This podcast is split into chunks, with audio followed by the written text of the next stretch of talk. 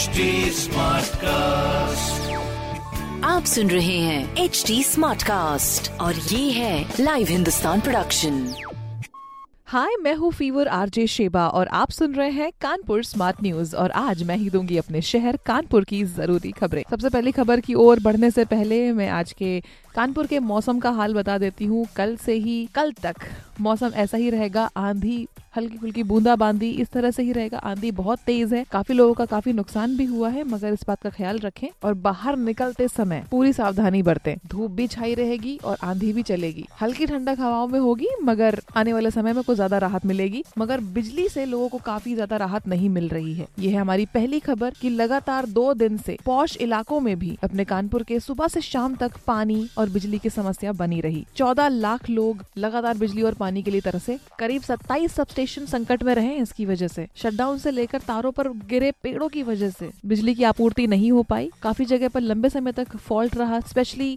मोती झील, बर्रा, गुज्जैनी जैसे एरियाज़ में पानी की समस्या भी बनी रही। कहीं पाँच घंटे तो कहीं पर बीस घंटे बिजली गुल रही है। आंधी बारिश की वजह से और भी ज़्यादा तकलीफें हुई। जिनके बगीचे हैं, उनको भी दिक्कत हुई आंधी बारिश से। चलिए, बारिश आती तो इस तरह की समस्या सामने आ ही जाती हैं, मगर कुछ चीज़ें ऐसी हैं जिसकी समस्या का समाधान निकाला जा रहा है स्पेशली हाईवे पर 108 एंबुलेंस के साथ साथ एक एक एडवांस लाइफ सपोर्ट एंबुलेंस भी लगाई जाएगी। जितने भी हेल्थ डिपार्टमेंट्स हैं, वो अपने अपने एंबुलेंस लगाएँगे हाईवेज पर। अभी तक सिर्फ़ NHAI जो है, वो एक पर आ रही जो इमरजेंसी कॉल है, उसके लिए टोल प्लाजा पर एंबुलेंस लगा के रखे थे। अब हाल ही में जो एक सर्वे हुआ है, उसकी वजह से हादसे जो हो रहे हैं हाईवेज पर, उसको कम करने के लिए दो से तीन एंबुलेंस की ज़रूरत पड़ती है। उसकी कड़ी व्यवस्था करी जा रही है। ये अपर निदेशक ने इसके निर्देश जारी करे हैं। सीएमओ ने सिस्टम से मांग पत्र भी भेजा है। दिल्ली जालौन हाईवे पर ये व्यवस्था करी जा रही है। मतलब फ़ोन कर कर आप स्वास्थ्य संबंधी जितनी भी दिक्कतें हैं, उसका सोल्यूशन ले सकते हैं। इसके लिए कॉल लाइन्स बिल्कुल तैयार रहेंगी। सरसौल, घाटमपुर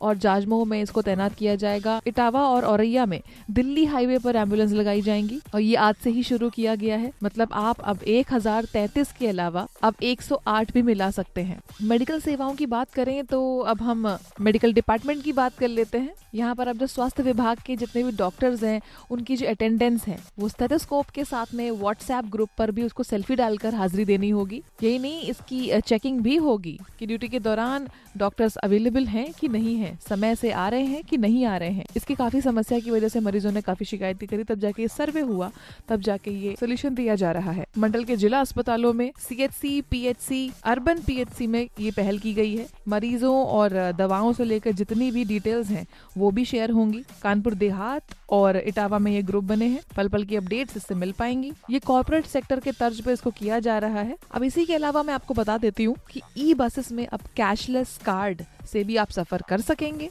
जैसे दिल्ली मेट्रो है, दिल्ली मेट्रो की तरह ही अब कानपुर में जो ई बसेस हैं, उसमें आप कैशलेस कार्ड इस्तेमाल कर सकेंगे। रोडवेज़ के जितने भी ऑफिसर्स हैं, उनके मुताबिक पहली बार कार्ड बनवाने की जो राशि तय करी गई है, वो थोड़ी ज़्यादा देनी पड़ेगी और इसमें डिस्काउंट भी मिलेगा। और इसका जो फैसला है, वो एक हफ़्ते के अंदर अंदर हो जाएगा। कार्ड सौ, दो सौ, तीन सौ रुपए में रिचार्ज भी करा सकते हैं और ये जो अमाउंट है, ये लाइफ टाइम वैलिड होगा। मतलब किसी महीने, दो महीने के लिए नहीं होगा। ट्रेवलर्स जो है, वो बस में चढ़ते ही कंडक्टर्स को कार्ड दिखाएँगे। कार्ड मशीन से स्वैप होगा और टिकट आपके हाथ में होगी। भाई, ई बस है, इलेक्ट्रॉनिक बस है तो फिर सबको डिजिटल भी तो होना चाहिए। अब इन्हीं बसों में जो और भी बड़ी बसें हैं वो 20 हैं जो कि 31 मई तक और भी शामिल हो जाएँगी। इसके बाद में बरजापुर मंधना चौबेपुर घाटमपुर बिधनू इन सब जगहों पर ये जाने के लिए बहुत ही ज़्यादा हेल्पफुल होंगी। इसकी एमएसटी भी जल्दी निकाली जाएगी। करीब 18,000 से 19,000 यात्री डेली सफ़र करते हैं। पिछले दो महीने में बता दें कि ई बसेस में 18 कंडक्टर बिना टिकट के भी सफ़र करते पकड़े जा चुके हैं। तो इन्हीं सब चीज़ों को रोकने के लिए ये सारी चीज़ें करी जा रही हैं और इसके अलावा जैसे कि थोड़ी देर पहले मैंने स्वास्थ्य विभाग के बारे में बताया तो आपको बता दें कि स्वास्थ्य मंत्रालय की बात कर लेते हैं हम, जहाँ पर अब हर साल पाँच नई डिवाइसेस आईआईटी कानपुर भेजेगा।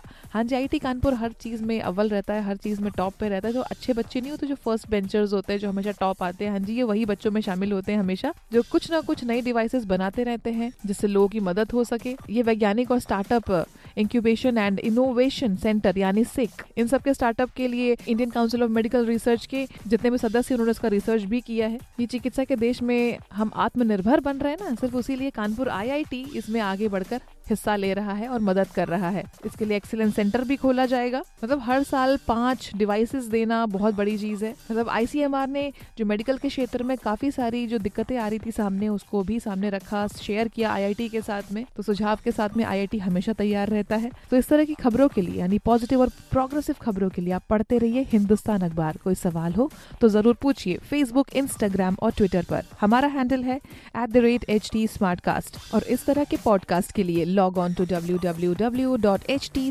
Smartcast dot com आप सुन रहे हैं एच टी स्मार्ट कास्ट और ये था live Hindustan production H smart Smartcast.